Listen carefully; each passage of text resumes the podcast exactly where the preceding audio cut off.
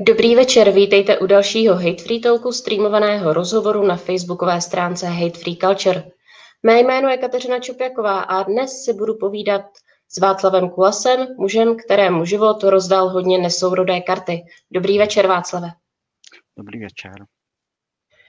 Já, když se teda vrátím k té své počáteční metafoře s těmi kartami, tak řekněme, že na ruku jste dostal na jednu stranu vysoce nadprůměrné IQ, eh, na druhou stranu život eh, v malom měst, na malom městě v 50. letech v socialistickém Československu, v rodině, kde vlastně středobodem byl bratr s eh, autismem, o kterého se maminka tehdy poměrně velmi nezvykle rozhodla starat doma a nedat ho do ústavu. Já jsem to teď řekla velice eh, zběžně a zjednodušeně, tak jak vy dnes vidíte tu realitu, do které jste se v 50. letech narodil?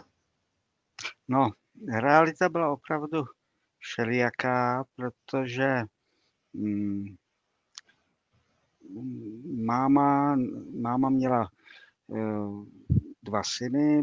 První byl, první byl Jirka No a pak jsem se po půlním roce jsem se narodil já a ona neustále srovnávala Jirku se mnou, no a najednou zjistila, že všecko není tak, jak by mělo být, tak čekala, jestli, jestli se to třeba časem nezlepší, co by se s tím dalo dělat.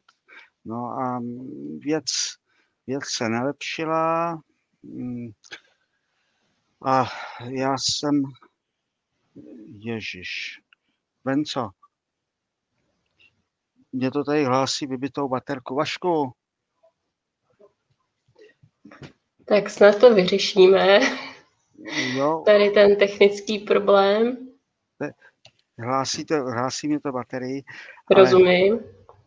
Ale, ale myslím, že doufám, že se nevybije úplně. Jo. Chvilku to, na to jsem, na to jsem zapomněl, ale tak pokračujte. Skončil jste u toho, že vás eh, vlastně matka, neust, eh, matka neustále srovnávala s vaším starším bratrem a díky tomu vlastně postupně jí docházelo, že minimálně půjde o nějaké spoždění ve vývoji. Ale nejde v podstatě jenom o to srovnávání. Když už bylo zřejmé, že vás jen tak nedožené, tak si začala vést velmi podrobné deníky, aby věděla, kdy jste poprvé řekl re nebo ř, kdy se váš bratr začal mluvit, kdy jste poprvé začal mluvit vy, eh, kdy jste později začali psát, číst nebo si dokázali zavázat boty. A my tady dneska vlastně spolu sedíme hlavně proto, že z těch denníků vyšel teďka výbor knižní a ten se jmenuje Kapka kámen vyhloubí. Já tu knížku takhle hezky ukážu. A je, má podtitul Deník odvážné mámy o autismu a socialismu.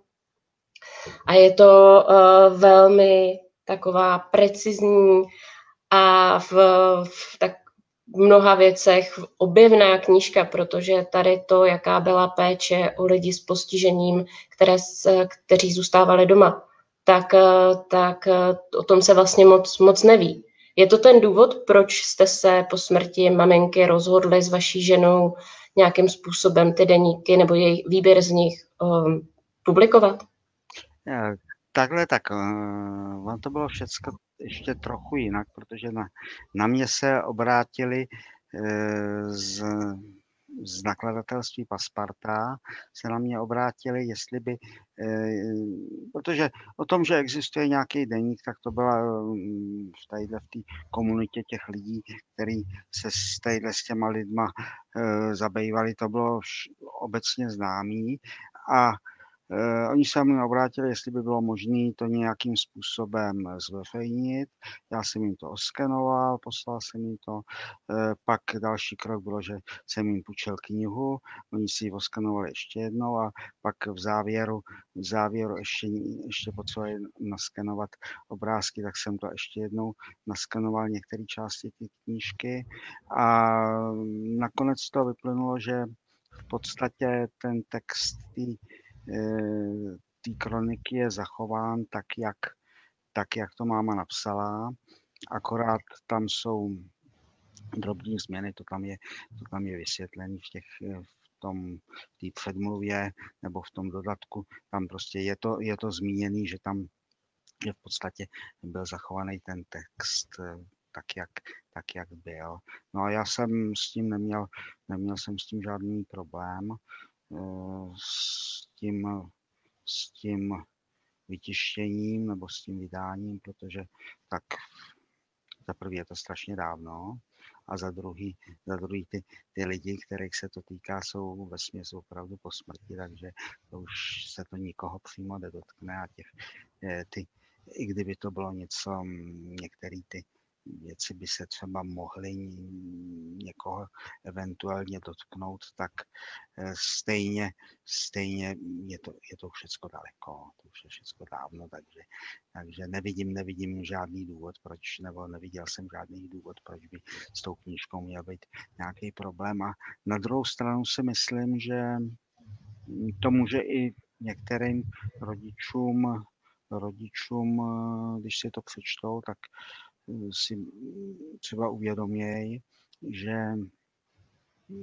že mít takovýhle dítě je opravdu hodně velký problém a že třeba na tom ještě nejsou tak špatně, jako, jako byla, byla moje máma nebo můj bratr, protože tam se opravdu kromě tý, toho autismu ještě eh, se to skombinovalo eh, s retardací psychickou, že je na úrovni, dejme tomu, eh, v některých směrech je na úrovni pětiletého dítěte, Jo, jinak třeba umí, umí počítat, umí číst. Máma ho naučila dělit ně, několika čísel, dělit několika číselnýma číslama, jo, to tak, což, což my bychom už bez kalkulačky těžko, těžko dávali, jo, takže eh, na některé věci, některé věci mu jdou líp, některé věci mu nejdou, ale řada těch autistů má problém jenom s tím chováním, jo, prostě, že se chovají trochu jinak, ale ten intelekt je třeba zachovalý, jo, takže mm, tam ten problém není tak veliký. Takže to, tadyhle to, mm, tohle to, co má Jirka, to, to je jako ta horší, horší varianta a eh, v těch 60. letech se o tom moc nemluvilo, nevědělo. Máma jezdila, máma jezdila do Prahy každý, já nevím, to tam je popsaný, na ty návštěvy k těm doktorům a mm, doktoři vždycky moudře pokývali hlavami, a, ale nic, nic rozumného neporadili. Tak. Rozumím, kdy vám jako mladšímu bratrovi došlo, že bratr je nějakým způsobem jiný? Máte nějakou takovou jako první vzpomínku, myslím, vyloženě z dětství teď? No to, to jako, to jako nevím, tak eh, samozřejmě, když mi byly, já nevím, čtyři, čtyři roky, pět let, jo, tak, tak jako já už jsem mluvil, chodil, všecko a mm, bratr ten tak uh, už, už chodil, ale nemluvil, jo, takže jako parťák pro hraní moc, ty, ty autisti moc jako parťáci na hraní nejsou, jo, asi tak. Takže v, takovým, tak v téhle v tom věku někdy, než jsem začal chodit do školky. Ono přece jenom chvíli trvalo, eh, jestli to z těch denníků chápu dobře, než vlastně se začalo jezdit z toho malého města Smšena na, na kontroly do Prahy k takovým kapacitám, jako byl i třeba doktor Matějček a i těch vlastně podle toho denníku vždy jen říkali vaší matce, děláte to dobře, pokračujte v tom a pak nebude muset do ústavu. Eh, Pamatujete si, kdy začaly tady ty kontroly pravidelné, kdy začaly léky, kdy začal bratr brát nejrůznější léky, které měly řadu vedlejších účinků. Mluvil se o tom u vás doma nějakým způsobem? Ale tak uh, za prvý, za prvý do té Prahy jsem dost často jezdil s nima, takže to bylo, když jsem začal chodit někdy do školy, jo, tak mám takový ty matný, matný vzpomínky na ty autobusy v Praze a vím, že jsme jezdívali s babičkou, dokonce někde existuje, by se našla nějaká barevná fotografie, jo, jak, jsme, jak jsme s babičkou a s mámou a s eh, Jirkou jeli do Prahy, to bylo myslím v Klimenské ulici, někde, někde hm, prostě jezdili jsme, jezdili jsme tam do Prahy. No a mm,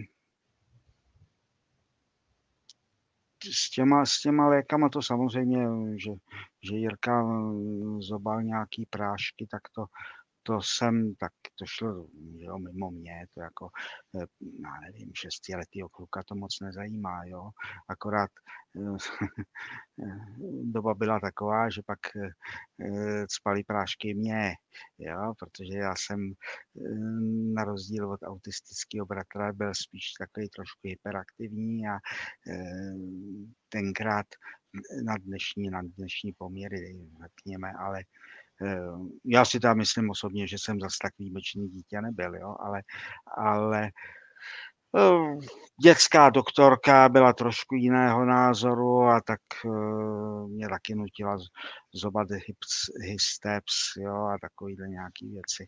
To, to tam, to tam jako, ale já když mluvím se svýma vrstevníkama, tak ten hysteps dostával každý druhý, jo. To prostě byla taková, taková móda, že když dítě zlobilo, tak mu dali hysteps. Tak zas, eh, zas eh, to bylo lepší než v Americe, protože v Americe, když bylo nějaký takový dítě, tak mu udělali lobotomii a bylo vymalováno. Že jo. Tak znáte film, eh, film Přelet nad kukaččím hnízdem, nebo příběh Kennedyový, jo, to, tak takhle tak se to řešilo v Americe, tak já jsem dopadl ještě docela dobře. Tak. Tak a vrátila bych se teda k tomu, že kdekoliv vaše matka jela vlastně na návštěvu, na návštěvu, promiňte, na kontrolu k těm lékařům, tak sebou uh, vezla spoustu nejrůznějších uh, vyplněných početních úkolů, které bratr zvládl, obrázků, um, netuším, ukázky jeho, z jeho písanek a uh, vlastně uh, i nějakých svých postřehů postupovala velmi tak jako precizně, skoro chvílema působí, jako kdyby měla vzdělání nějaké dětské psycholožky. Řeknete mi, co vlastně uh, maminka dělala předtím, než, než měla děti a byla ženou v domácnosti? Uh, máma byla účetní. Máma byla účetní, dělala, dělala pojišťovně, ve spořitelně, myslím, nějakým, nějakým takovým zařízení, pojišťovna, pojišťovna nebo spořitelná, dělala účetní. Eh, předtím, než než eh, nastoupila tady do práce, tak dělá účetní mimo dědečkovi, který měl krejčovství, měl firmu. No a v roce 48 to dopadlo tak, jak to dopadlo. To, to všichni víme, že Eh, soudruzi s krejčovstvím zatočili, no a máma, máma šla do práce. Máma měla jako vzdělání měla obchodní akademii na Mělnice, k tomu, k tomu jako ze zájmu se naučila e, francouzsky a německy, z toho měla, z toho měla státní zkoušky a ještě byla vyučená krejčová to se vyučil. To i dědeček vyučil jen tak mimochodem, jo. Takže um, máma, tohle to bylo její povolání, tak. Takže účetní byla. Takže uh, účetní, to znamená, že měla ten uh, smysl pro, pro přesnost, uh, pro ten pořádek a takovéhle věci. No. Ten z těch zápisků teda určitě činí ten smysl pro přesnost a pro, mm, pro vlastně takovou preciznost vyloženě, protože vždycky má nachystaný vlastně celý plán toho, co se bude během dne, dne dít. Když vyjdete do školy, tak přesně co bude s bratrem probírat, co budete ráno jíst, kolik půjdou pro vás. Je dobré asi říct, že jste žili s prarodiči, kteří, zvlášť asi babička, jí mohli obstarat eh, domácnost, aspoň částečně. Tak eh, je, je, tady ten pevný řád se z dnešního hlediska jeví až jako neuvěřitelně, zvlášť když máte dítě s postižením. Uh, má, jak, jak se to jevilo vám jako, jako dítěti? Takhle to bylo běžné i v, v, třeba v rodinách spolužáků, že měli takhle přesně rozdělený celý den? Eh, takhle úplně, úplně striktně asi ne, ale Eh, tenkrát, eh, tenkrát byl ten život jiný. To znamená, že ty děti měly doma spoustu povinností, když přišli, když přišli ze školy. Jo? Takže, takže mm, v, těch, v každém baráku byla, byla, byly nějaký domácí zvířata, museli chodit pro trávu, museli, museli něco, něco takového dělat a teď, teď to mají do, do značné míry ty děti jednodušší, protože nikdo po nich tyhle ty povinnosti ne, nechce, ale zase na druhou stranu někdy mají třeba nějaké kroužky, mají jako jiné aktivity, ale eh, ten nějak, ten, ten život byl tehdy takový jednodušší. Jo? Prostě bylo to všecko dané nějakým způsobem. Tak.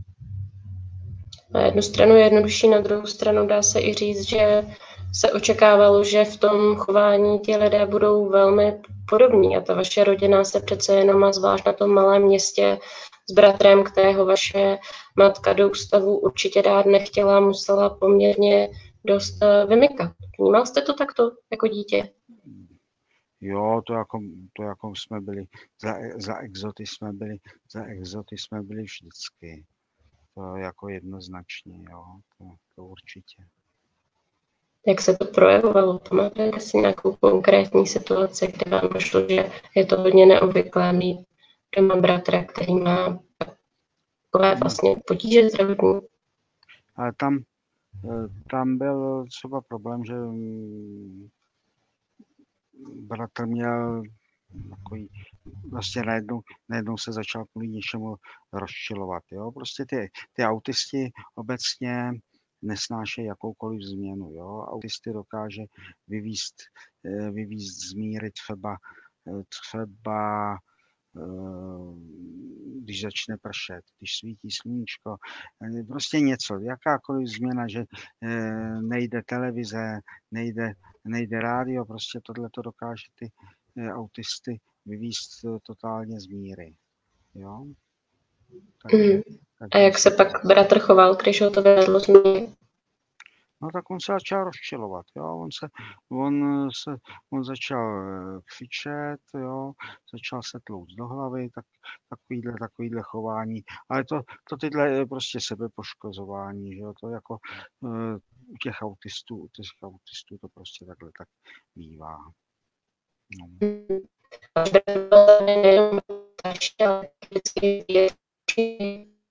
než vy. Došlo to třeba tak daleko, že by lidé v okolí měli třeba strach z vašeho bratra, že by se mu vyhýbali? Tak to snad, to snad ne, to snad ne. Zase, zase na druhou stranu na tom malým, na tom malým městě se všichni znali. Jo, takže tam bylo nějakých 2000, 2,5 tisíce obyvatel víc, ne, takže oni se všichni, ty lidi, ty lidi se znali všichni, jo, takže to brali tak, jak to, tak, jak to je, no, tak, ale to Nicméně, čím... tak mm-hmm. nepamatuju.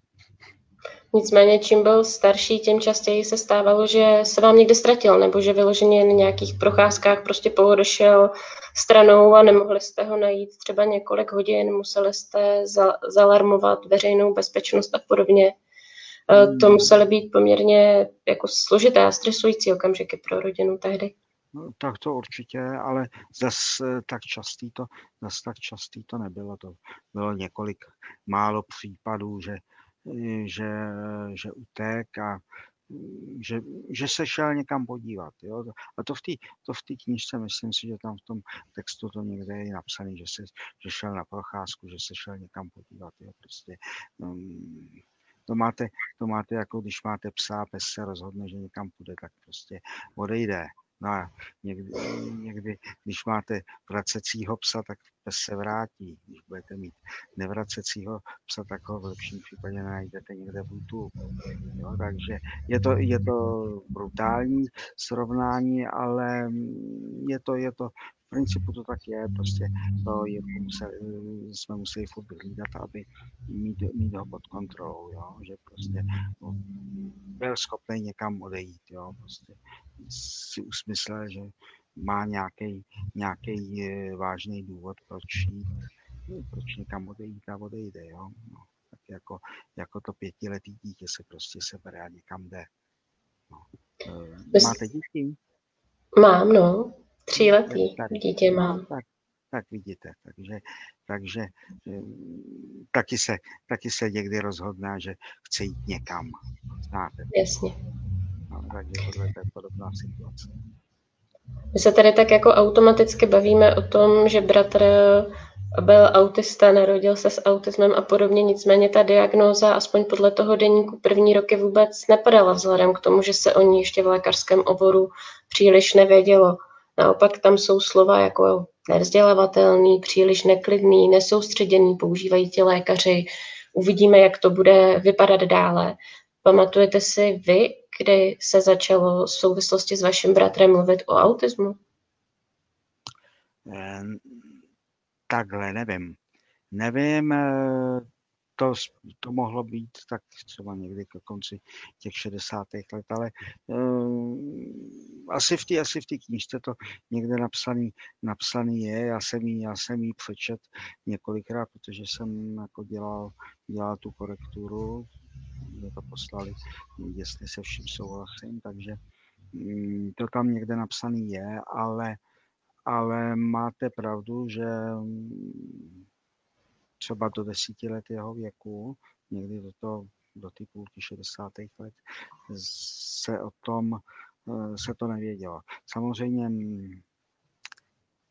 ten přístup k těm informacím eh, byl všelijaký, protože mm, ty západní lékařské časopisy se k nám až tolik nedostávaly, ty byly někde eh, v univerzitní knihovně eh, ve dvou výtiscích jo, pro celou republiku, ale, ale takový obyčejný doktor se tadyhle k těm informacím nedostat. Teď, teď si třikrát klikne na internetu a mm, ví spoustu nesmyslů. Tak, takhle tak bych to řekl.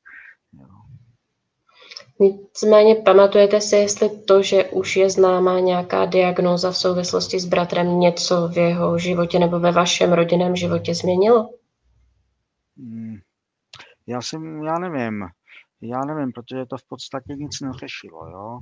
Ano, tak eh, bylo to pojmenované, že, že má takovouhle nemoc, ale e, perspektiva té nemoci byla nějaká, to jako tohleto že by se to, že by se to nějak zlepšilo, to, mm, to se jako nedalo předpokládat. Jo, takže mm, nemyslím si, že by to mělo jako zásadní, zásadní význam pro nás jako pro rodinu. Samozřejmě, eh, bylo to lepší, že se ví, co to je, to samozřejmě eh, bylo jako příznivý, ale nic, v konečném důsledku to nic nefešilo. Mm. Um, změnilo se třeba nějak, změnilo se třeba nějaká, nějaká medikace, léky, které bral? Ježiš, to se, to se, to se moc ptáte, tam to samozřejmě v té knížce tam je to popsané, co tam... Co, Já musím co počítat teďka u toho přenosu i s lidmi, který, kteří na rozdíl od nás dvou nečetli. No, tak proto se samozřejmě takto ptá. Je, je, mi to, je, mi to, je mi to jasný, ale tak zase musíte to brát, že, že mě bylo, já nevím, 13, jo, tak jako 13 letý kluka, kluka houby zajímá, co jaký prášky bere brácha, jo, to jako není, není podstatná informace. Jo, pak v těch, pak v těch 70. letech to už, to už, se to, to už se to změnilo, protože byl u nás na návštěvě strýc nebo bratranec, bratranec mámy ze západního Německa. No a ten, ten jako projevil zájem, že by mámě pomohl. No a um, až, až do 90. let, až do začátku 90. let uh, jí posílal léky jo, pro Jirku. Jo, mhm. encefabol a ještě nějaký druhý, druhý, nějaký druhý lék. Jo, takže to, to muselo stát docela, docela dost peněz, ale uh, on Streets uh, měl firmu, měl nějaký auto, lakírnictví, něco takového, takže eh, nebyl, nebyl úplně chudý člověk a mohl si to dovolit svý sestřenici jednou za dva měsíce poslat balík s lékama. Mm-hmm. No. Co takže, na to říct? Takže mm-hmm, asi, takhle, tak, asi takhle tak to bylo s těma lékama. Mm. Co na to říkali vlastně lékaři? Myslím, lékaři vašeho bratra, ti, ti kteří, za kterými se jezdilo, jezdilo do Prahy, kteří vlastně takové léky předepsat eh, nemohli. Eh, takhle samozřejmě byli, byli rádi.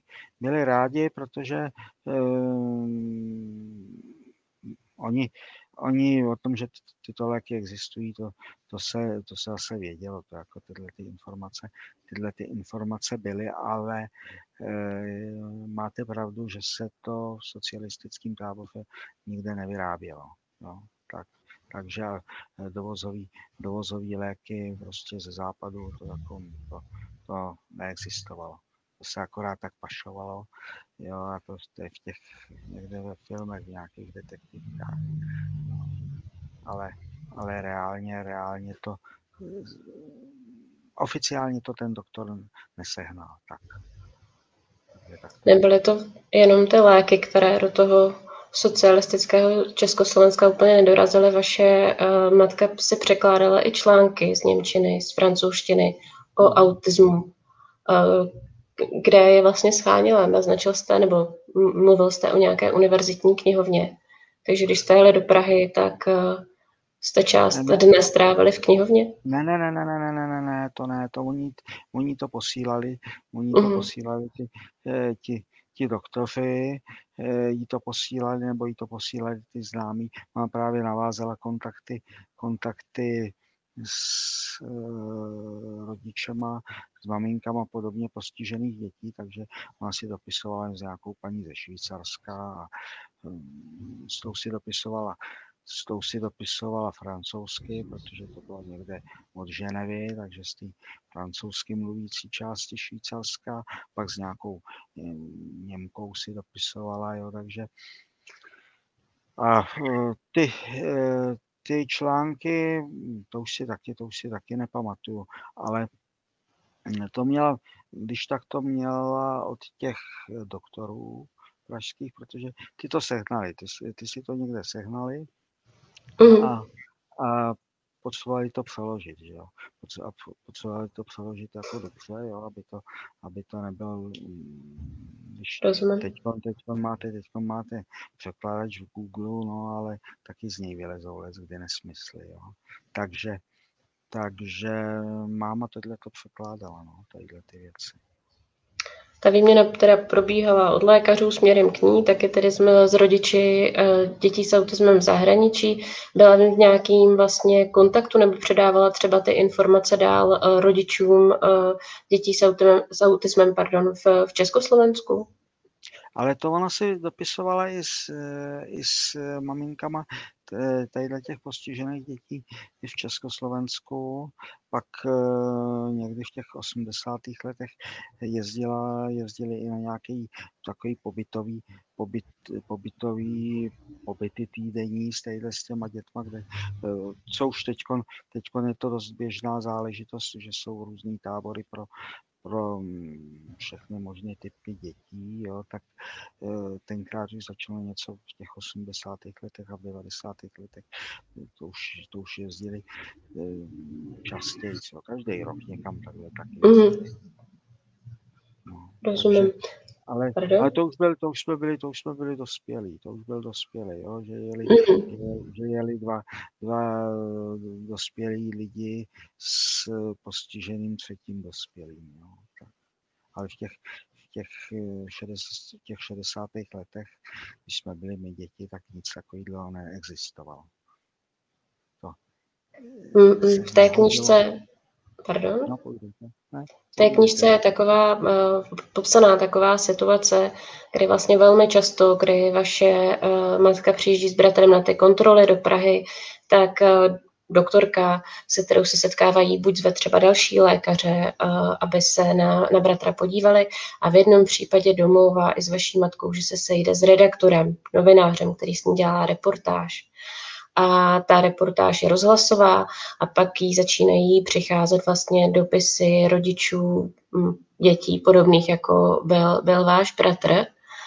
A ona se v tom necítí z toho vlastně žádnou sounáležitost nebo něco podobného. Spíš má pocit, že kolem mě je spousta natažených rukou, které ale čekají, že jim řekne nějaký recept na zázrak, řekněme, jak tak to taky dítě s autismem naučit psát, mluvit a podobně.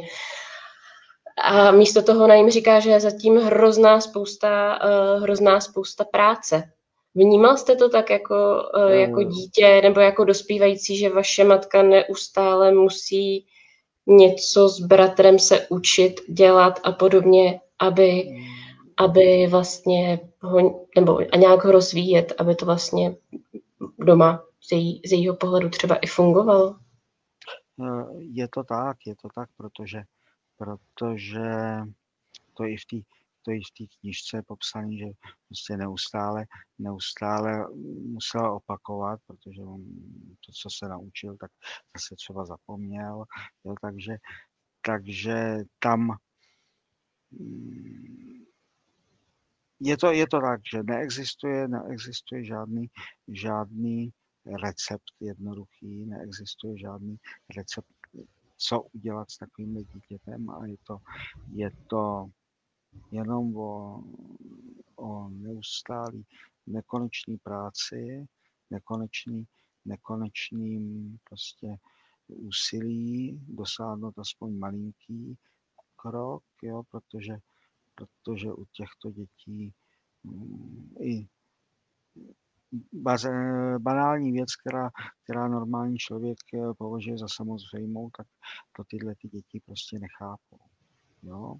A pak samozřejmě to závisí na tom, jak je velký to postižení, ale, ale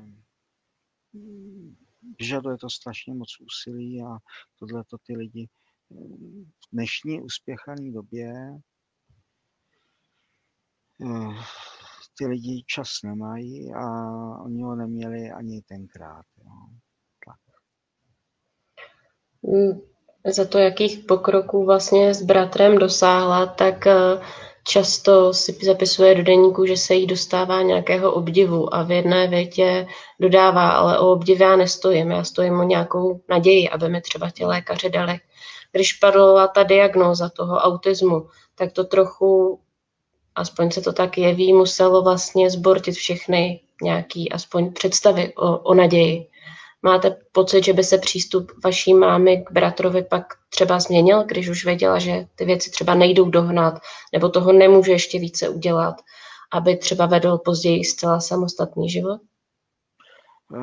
Eh, to si, já si nemyslím, že by se cokoliv, cokoliv změnilo. Ono se, ono se k němu chovala stále, stále stejně. Dělala to, co, to, co považovala za nejlepší a to, co to, co, o čem si myslela, že je pro něj nejlepší a to, co mohla. Jo, to samozřejmě měla omezené možnosti. No. Uh-huh.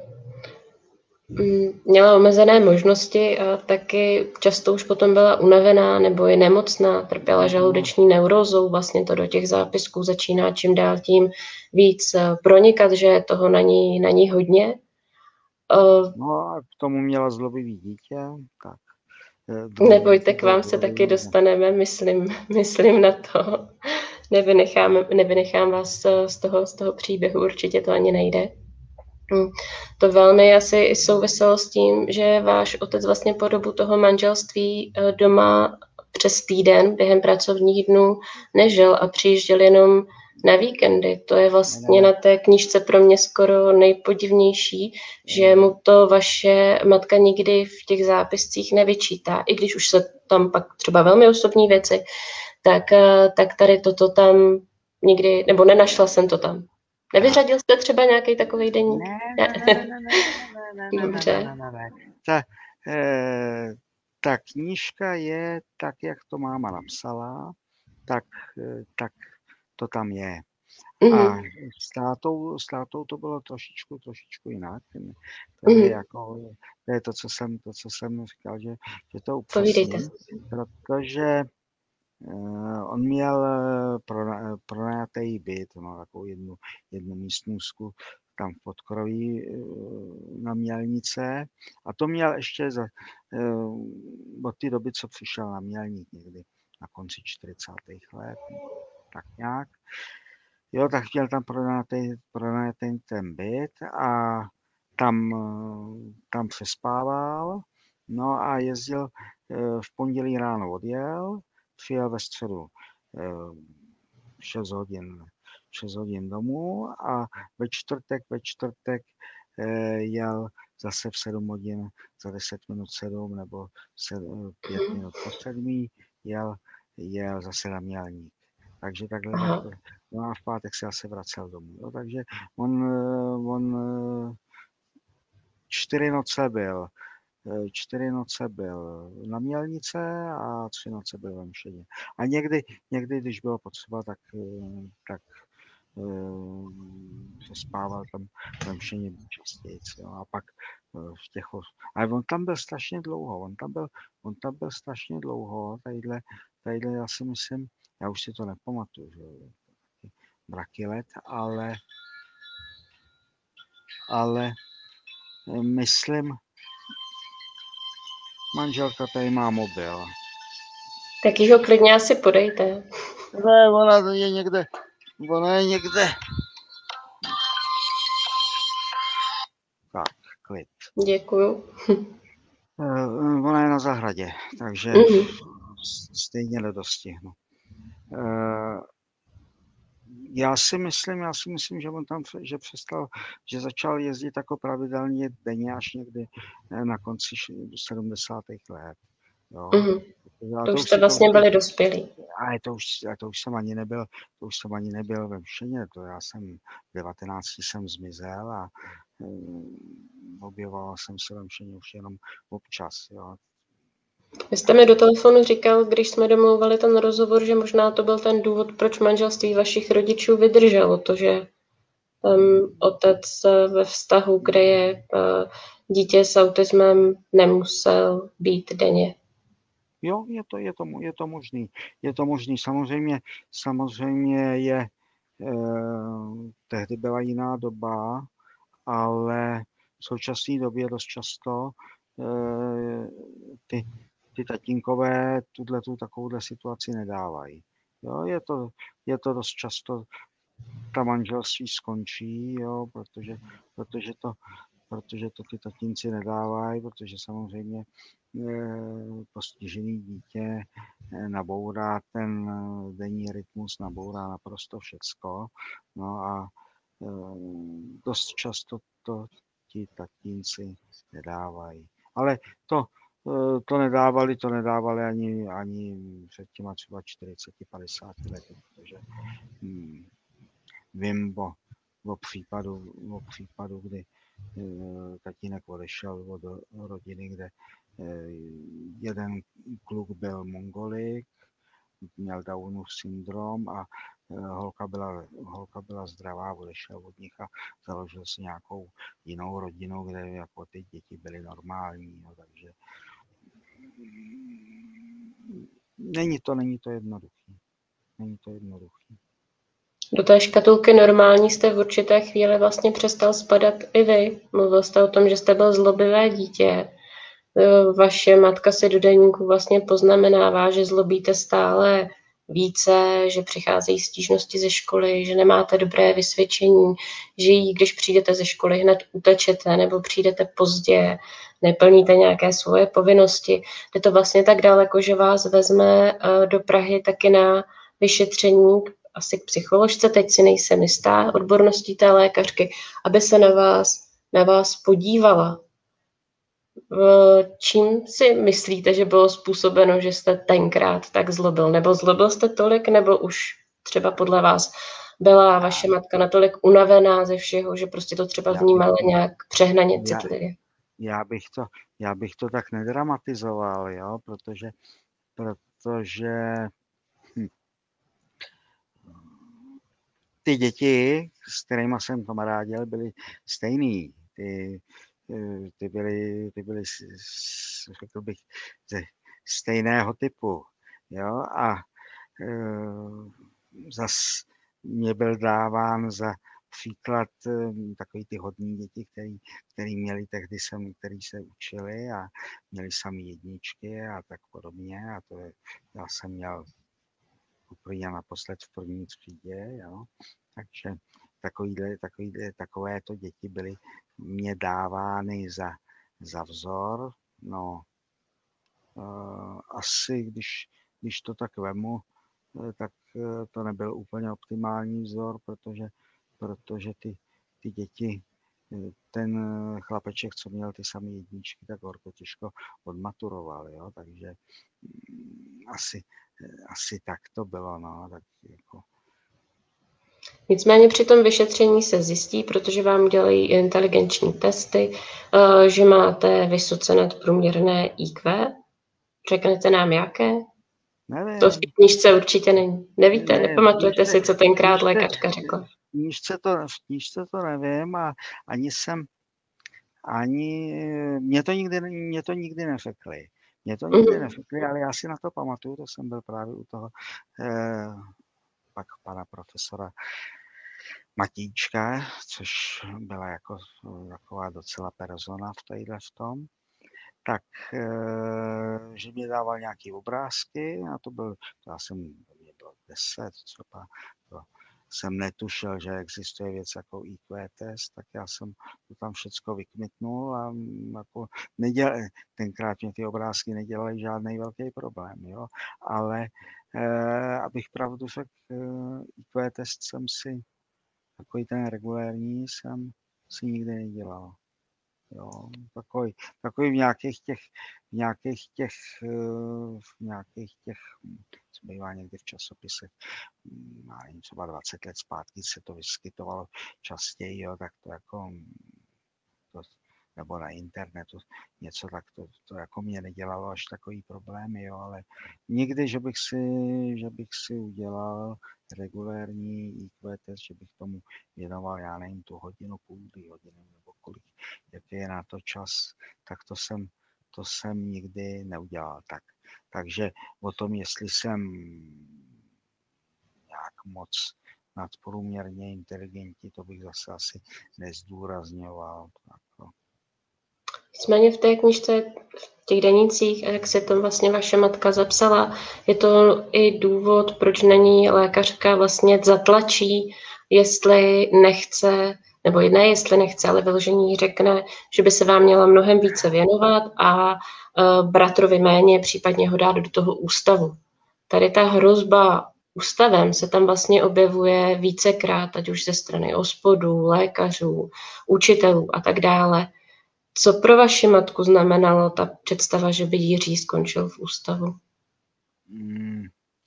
Eh, já si myslím, že si to nedokázala, nedokázala si to vůbec představit, protože to jako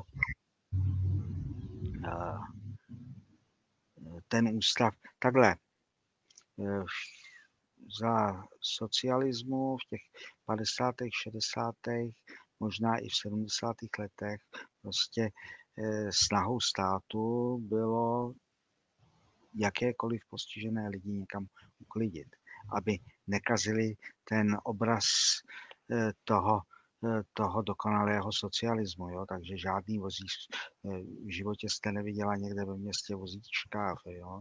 Ne, ty postižené děti nebo postižení i třeba dospělí lidé byli prostě někde, někde mm, zavření někde v nějakým blázinci, jo, jinak se to nedá, ne, nedá nazvat, jo, a, a nijak nikam ven se, nikam ven se prostě nedostali. Ty prostě nebyli na očích, aby nekazili ten, ten dokonalý obraz socialismu. Tak. Takže takhle tak to bylo. No. Změnilo se konkrétně něco pro vás s tím, když eh, třeba ve škole, s tím, když eh, lékařka konstatovala, že jste teda nadprůměrně inteligentní? Eh, já si myslím, že vůbec.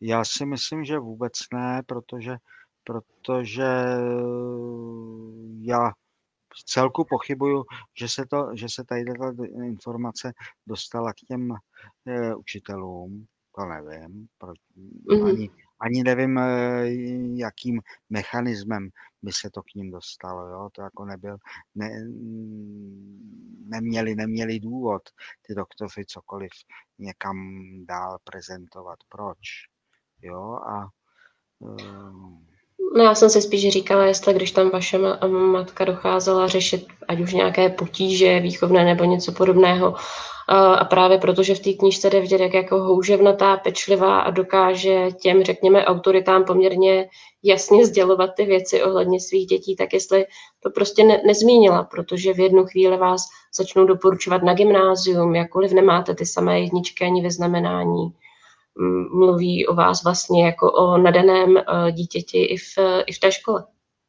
Ale tak takhle, tak to jako, jako v té v škole, v té škole to bylo tak, že já jsem tu školu eh, dával bez nějakých velkých, velký, velkýho učení, nějakých, nějakých velkých problémů a je pravda, že tak neměl jsem, nemě, ne, no, já jsem ty vysvědčení zase tak špatný nemýval.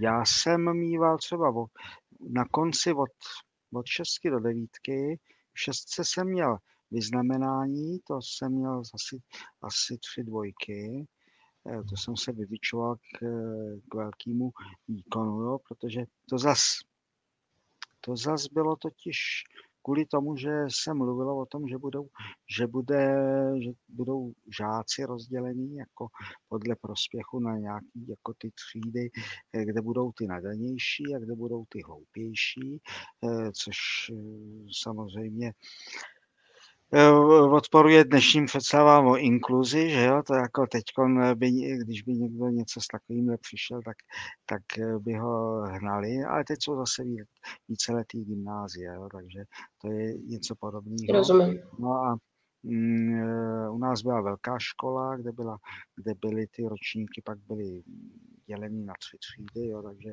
tam jako ten prostor, prostor tam byl, že by byla jedna třída pro ty dejme tomu nadanější a eh, dvě třídy by byly pro ty, eh, pro ty normální, jo. Ale o tom jsem mluvil v roce 68, to mě bylo nějakých 11, 69, tak 12, tak to bylo někdy v té v tý šestý třídě, tak jsem se opravdu vybičoval k výkonu, že jsem, že jsem eh, měl na konci roku zase ty tři dvojky a to jsem v to pololetí a to jsem zlobil. V tom pololetí jsem opravdu zlobil, protože to jsem měl dvojku schování asi čtyři trojky, pět trojek. A myslíte, že jste se v té škole nudil? To se přece často říká, že nadané děti téměř nejdou rozpoznat, že jsou nadané, protože třeba hodně zlobí, straní se ty známky, nemají jako ty jedničky, naopak je klidně můžou mít horší, takže to bývá způsobeno tím, že se prostě nutí. Že ty věci, které se probírají, s ostatními dětmi, to umí nebo jim rozumí? Tak to já, to já nevím, to jako tohleto, tohleto, že bych se, že bych se nudil, to, to snad ani, to snad ani asi tak, ono to s tou mojí příš, e, vysokou inteligencí e, nebylo tak divoký, tak bych to řekl. Můžu se zeptat, co dneska děláte v knizech eh, chvilku, to vypadá, že to z vás bude třeba umělec, protože se hodně zajímáte o výtvarno, potom to vypadá, že snad fyzik nebo něco podobného, tak, eh, tak co dneska děláte? A to tam je, to tam je, to tam je v tom epilogu. Já vím, já jsem ji četla, jsme zase u toho. Jasně, eh, aby posluchače a diváci mm, taky. Přesně tak. Tak, mě zajímalo všechno. Mě zajímalo všechno a bylo, já jsem, já jsem si zajímala mě chemie, tak jsem si doma dělal nějaký, eh, měl jsem vyčleněný místo a tam jsem, tam jsem si dělal nějaký chemický pokusy, měl jsem, našel jsem nějakou starou učebnici, tak podle toho pak eh, ještě, ještě přemýšlím, No, takže to jsem si dělal a pak mě zajímala elektrotechnika, tak jsme s kamarády jsme um, dělali nějaké věci elektrotechnické, já nevím,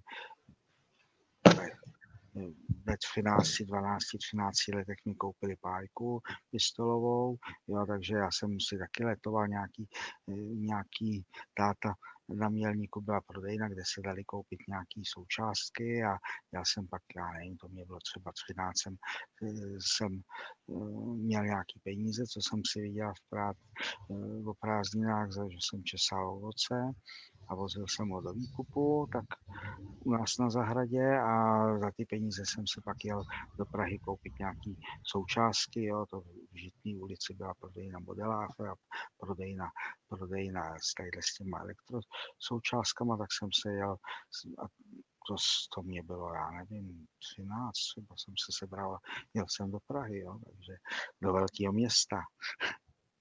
No, takže takže tohle to mě zajímalo, kytky mě zajímaly a tak jako byla volba, co budu dělat, jo, takže eh, a ještě byly nějaký ty olympiády, tak to jsem do dneška, že existuje fyzikální olympiáda, chemická olympiáda, takže tadyhle tohle to jsem na té základce dělal a tam jako byla učitelka, která mě jako podporovala trošičku jako eh, to v té v chemii, No a ty, ty jako to udělalo radost, že jsem se ty chemii pak věnoval i dál a e, to už je teď, já nevím, 80 letá paní, možná 85 je, jo, takže e, ta, ta měla z toho radost, tak jsem šel na Gimpl, na tom Gimplu, tak tam jsem studoval, tam, tam mě ta chemie bavila, takže e, tu chemii to jsem prostě to jsem dával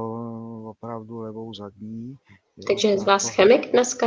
Jo, je ze mě chemik, pak jsem, pak jsem si střihnul VŠHT v Pardubicích, no a e, dělám 40 let se živím analytickou chemií. Jo. V podstatě někdo mi přinese kus skla a chce vědět, z čeho to sklo je udělaný, nebo když v tom skle je nějaká vada, tak e, chtějí vědět, čím je ta vada způsobená, tak tohle, tohle je můj takový biznis. No. Ty deníky končí v roce 73. Víme tak teďka zhruba, jak pokračoval váš život a jak pokračoval vlastně život Jiřího, vašeho bratra. No, e, i díky, e, díky těm lékům se jako trochu sklidnil, takže a, prostě už, už byl jako, dal, dalo, se, dalo se s ním, dalo se, s, prostě sklidnil se, takže už byl, byl takový jako, řekl bych, použitelnější.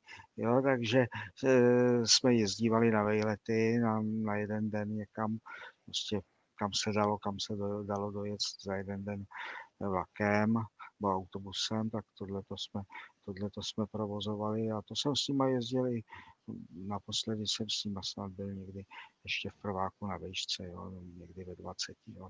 Jsme jeli jako rodina, jsme jeli někam tady do Železného Brodu.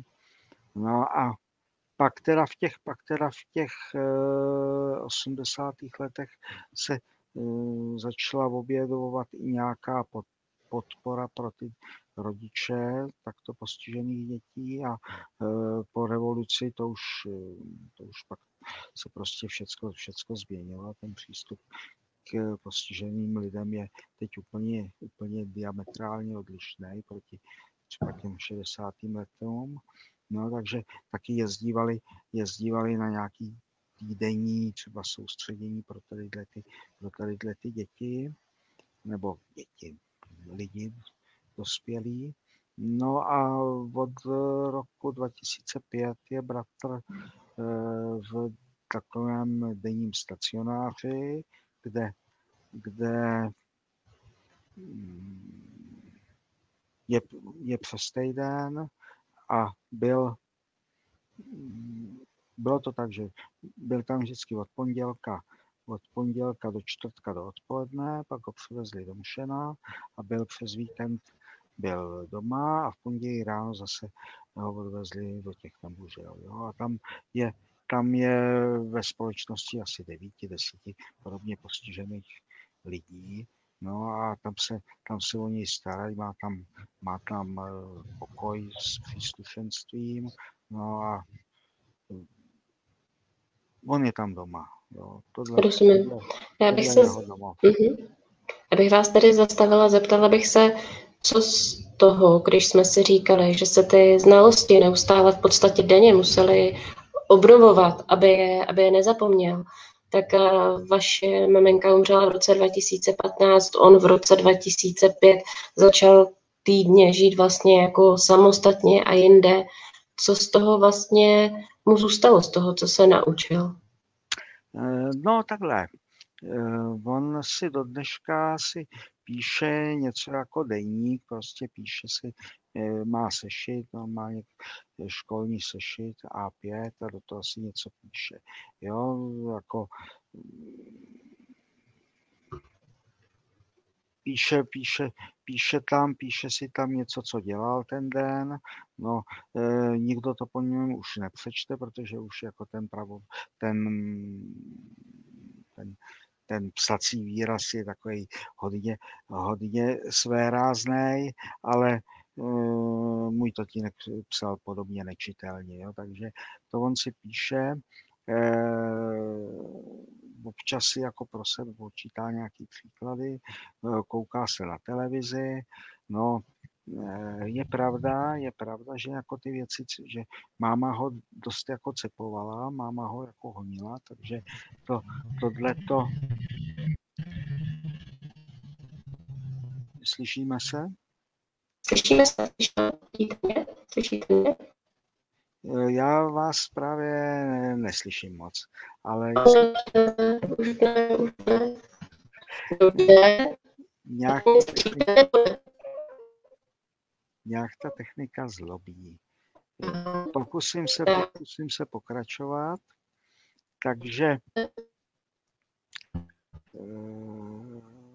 máma ho, máma ho, máma Jirku honila docela, takže eh, on měl, on měl samozřejmě nějaký pevný řád a dělal nějaké věci, který, který eh, prostě pravidelně.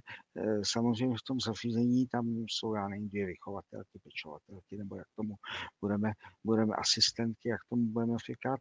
A ty, ty na, ně, na ně samozřejmě nemají, nemají tolik času, aby se jim mohli tolik věnovat. No, takže, takže tak.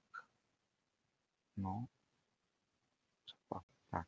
Tak já se vám velice omlouvám a vůbec nerozumím tomu, co se dneska děje a proč mi pravděpodobně internet pořád takhle vypadává.